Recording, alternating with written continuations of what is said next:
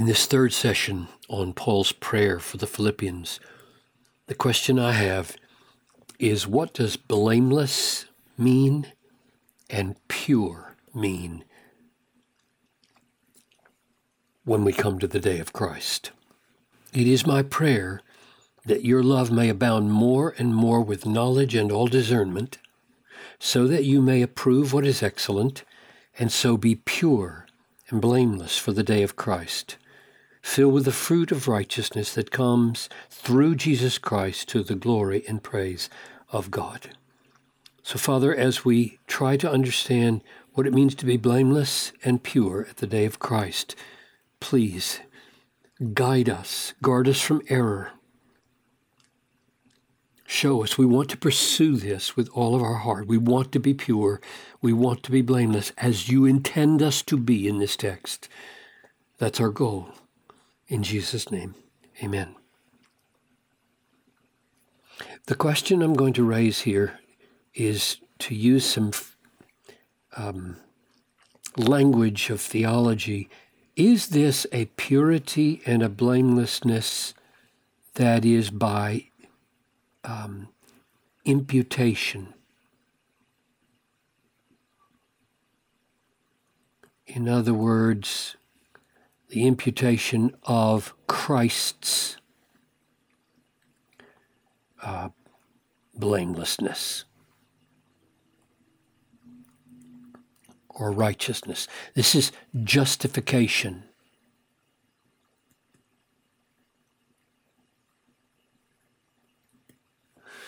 Is that what he's talking about? Is he saying you are going to be found pure and blameless in the sense that not that you yourself are pure and blameless, but that Christ's is imputed to you.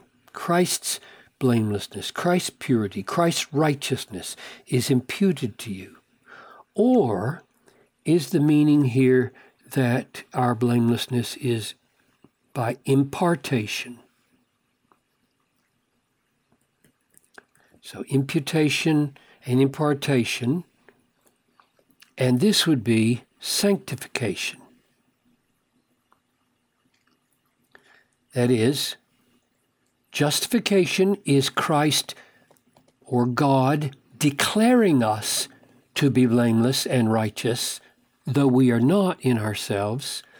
And sanctification is God, by the Holy Spirit, through His Word, working in us a holiness and a blamelessness and a sanctification that is real. It's not just counted as ours, it really is ours, imparted to us by the work of the Holy Spirit. Now, which is it here? And my argument is it is clearly this one.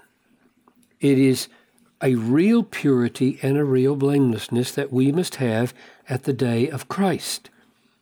And here's the reason three reasons. The flow of thought shows that this purity and blamelessness comes from real moral conditions in us.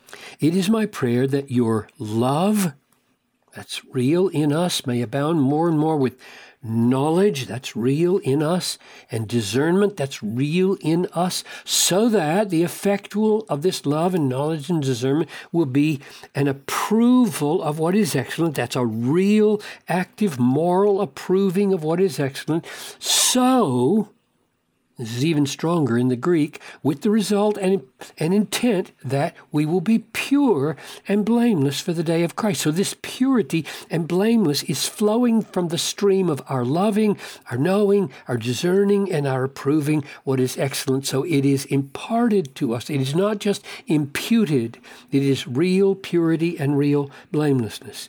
The second reason I say that is because back in chapter 1, verse 6, Paul said, I am sure of this, that he who began a good work in you, a good work in you, will bring it to completion at the day of Christ Jesus. So this work in us is going to be brought to completion at the day of Christ Jesus. And here's a third reason, chapter 2, verse 14 do all things without grumbling or questioning that you may be blameless and innocent, children of God without blemish in the midst of a crooked and uh, in the midst of a crooked and twisted generation, among whom you shine as lights in the world. So we are done with grumbling and done with questioning, and the effect is blamelessness and innocence as the children of God. That's real moral change in our lives.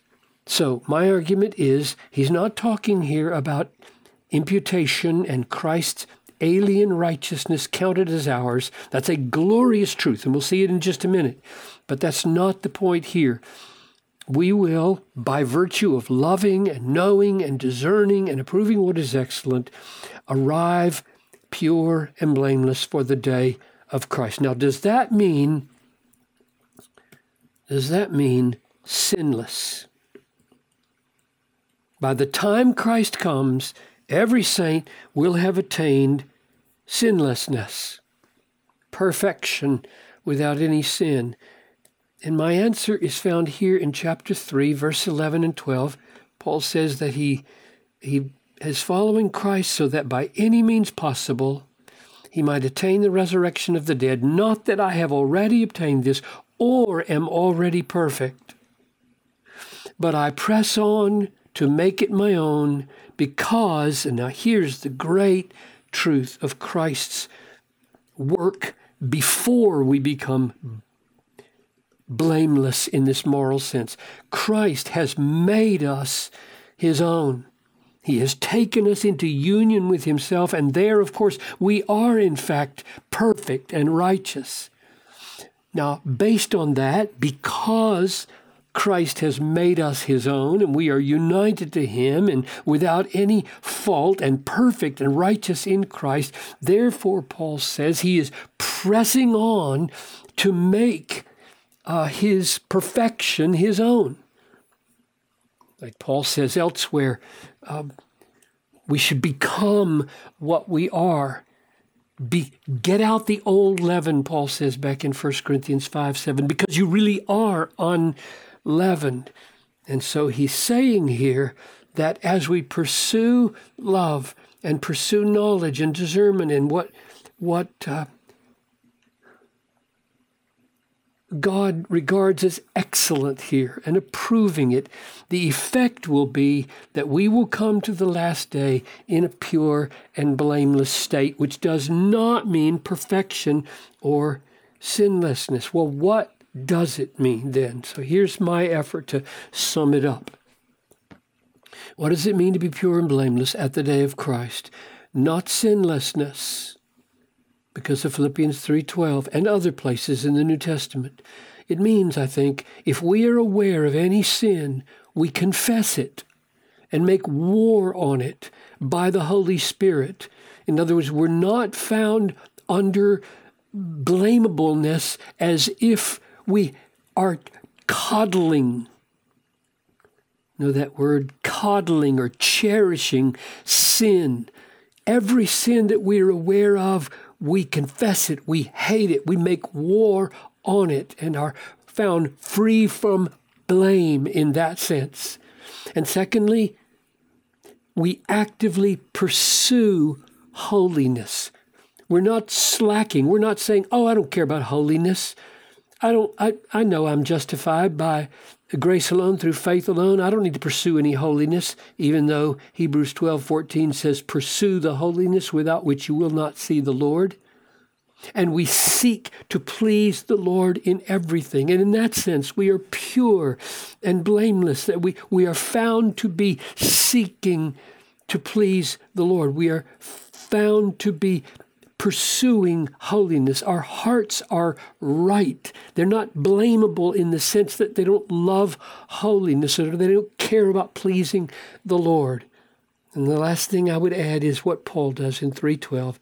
As we, we are, are confessing and we're making war and we're pursuing holiness and we're seeking to please the Lord, as we trust Christ to be our sinless perfection, which we do not have in ourselves, even though we are blameless and pure at the day of Christ.